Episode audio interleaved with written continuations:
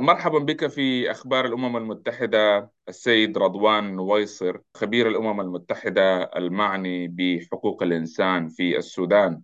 دخل الصراع في السودان شهره العاشر وقد أصدرتم بيانا بهذه المناسبة. استنكرتم فيه تدهور الأوضاع في البلاد وحثثتم قادة طرفي الصراع على وضع حد فوري للعنف. حدثنا أكثر عن هذا الجانب. أولا شكرا على الاستضافة وشكرا بالخصوص على جلب الانتباه إلى هذه التراجيديا الدائرة في السودان نتيجة الصراع هناك وأغلب الانتهاكات التي تجري هناك قد ترتقي من الناحية القانونية إلى جرائم حرب أو جرائم ضد الإنسانية. هناك تدمير تقريبا يعني كلي في بعض المناطق للبنية التحتية الخاصة والعامة بما في ذلك المدارس والمستشفيات ودور العبادة وحتى المخازن الإنسانية. ثم هناك النهب والسرقة وتدمير العديد من المنازل الخاصة وحتى حرق بعض القرى بأكملها. هناك حوادث مفزعة حول العنف الجنسي والاغتصاب الذي يستهدف النساء والفتيات. هناك اعتداءات على الأطفال بما في ذلك إدماجهم في صفوف العساكر. هناك حالات من التعذيب ومن الاختفاء القسري والسجن الغير مبرر. لا ننسى أن السودان دولة متعددة. الجنسيات واللغات والقبائل ومن الصعب جدا أن تستمر هذه الأعمال العنف والتي قد تهدد بتقسيم السودان إلى مناطق عدة وربما أقاليم متنازعة. أيضا نددتم بتفاقم العنف الناجم عن دوافع قبلية وخطاب الكراهية لا سيما في دارفور برأيكم كيف يفاقم خطاب الكراهية الحرب في السودان؟ خطاب الكراهية لما نكون موجودون في دولة ذات قبائل متعددة ومجموعات عرقية وإثنية متعددة وعندما أي طرف من المتنازعين يستهدف قبائل أو إثنيات أو جنسيات في هذه الحالة هذا يغذي الصراع العرقي والإثني. ظللتم تدعون إلى ضمان التحقيق الفوري والشامل في جميع انتهاكات وتجاوزات القانون الدولي لحقوق الإنسان والقانون الدولي الإنساني ومحاسبة المسؤولين عن هذه الجرائم التي وصفتها أنت قبل قليل. ما جدوى هذه الدعوات في ظل استمرار الانتهاكات منذ منذ بداية الحرب؟ الأخ الكريم الإفلات من العقاب كان ولا يزال سببا أساسيا في الانتهاكات التي يتعرض لها أهل السودان ورغم أن كل الأطراف المتنازعة اليوم أعلنت عن إقامة أو وضع لجان وآليات قصد الحد من هذه الظاهرة ظاهرة الإفلات من العقاب وجلب المنتهكين للحقوق أمام العدالة فليس لدينا أي معلومة عن نتائج هذه الإجراءات وهذه الآليات و هذه اللجان وهذا ما يزيد في تعميق الثقة بين المواطن والحكومة والسلطات العمومية وأيضا الشك في المنظومة القضائية في وسلطات بلاده.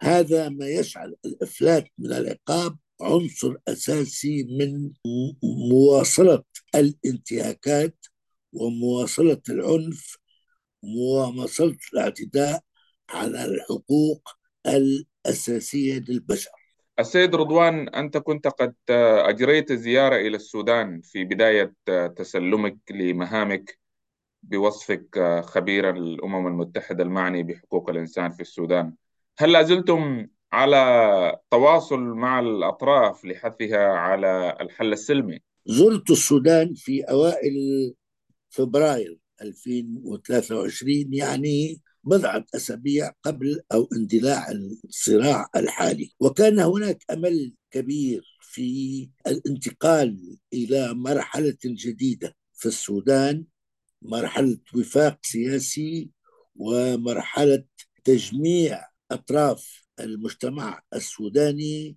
ووضع الأسس ضرورية لانطلاق مرحلة سياسية تضمن الاستقرار والأمن آه، وربما الانطلاق الاقتصادي في البلاد. لكن مع الأسف يوم 15 أبريل من السنة الفارطة يعني منذ أكثر من تسعة أشهر تبددت كل الآمال وصرنا نبحث عن وقف لأعمال العنف والانتهاكات الحقوق الأساسية للجميع. في الوقت الحاضر كما تعلمون تم الخروج أو إخراج كل الموظفين الدوليين من السودان. لم يبقى لنا سوى مكتب صغير في بورت سودان في شرق البلاد. وهناك أيضا زملاء سودانيين لا يزالوا في داخل السودان.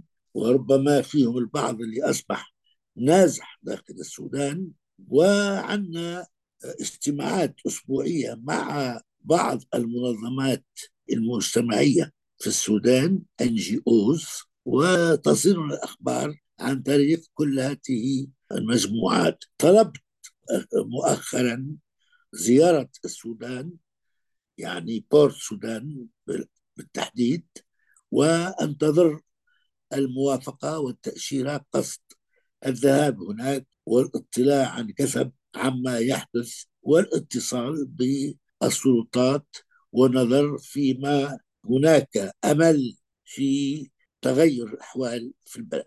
أنت ذكرت في في بيانك أنه ما من حل سلمي يلوح في الأفق على الرغم من مبادرات الوساطة الإقليمية والدولية المتعددة. برأيكم ما الذي يمنع الحل السلمي في السودان؟ هو غياب الوفاق السياسي ومواصلة الأعمال العسكرية لأنه الوضع في السودان لا يمكن في نظري أن يحل ب آه، بالأعمال العسكرية لابد من مناقشات ومفاوضات سياسية بتشريك كل الأطراف المعنية وخاصة الأطراف المجتمعية وأهل الذكر في ميدان السياسة وبتشريك المجتمع الجمعيات النسائية وجمعيات الشباب. كل هذه الأطراف لها كلمتها ويجب أن تكون لها كلمتها في مستقبل السودان.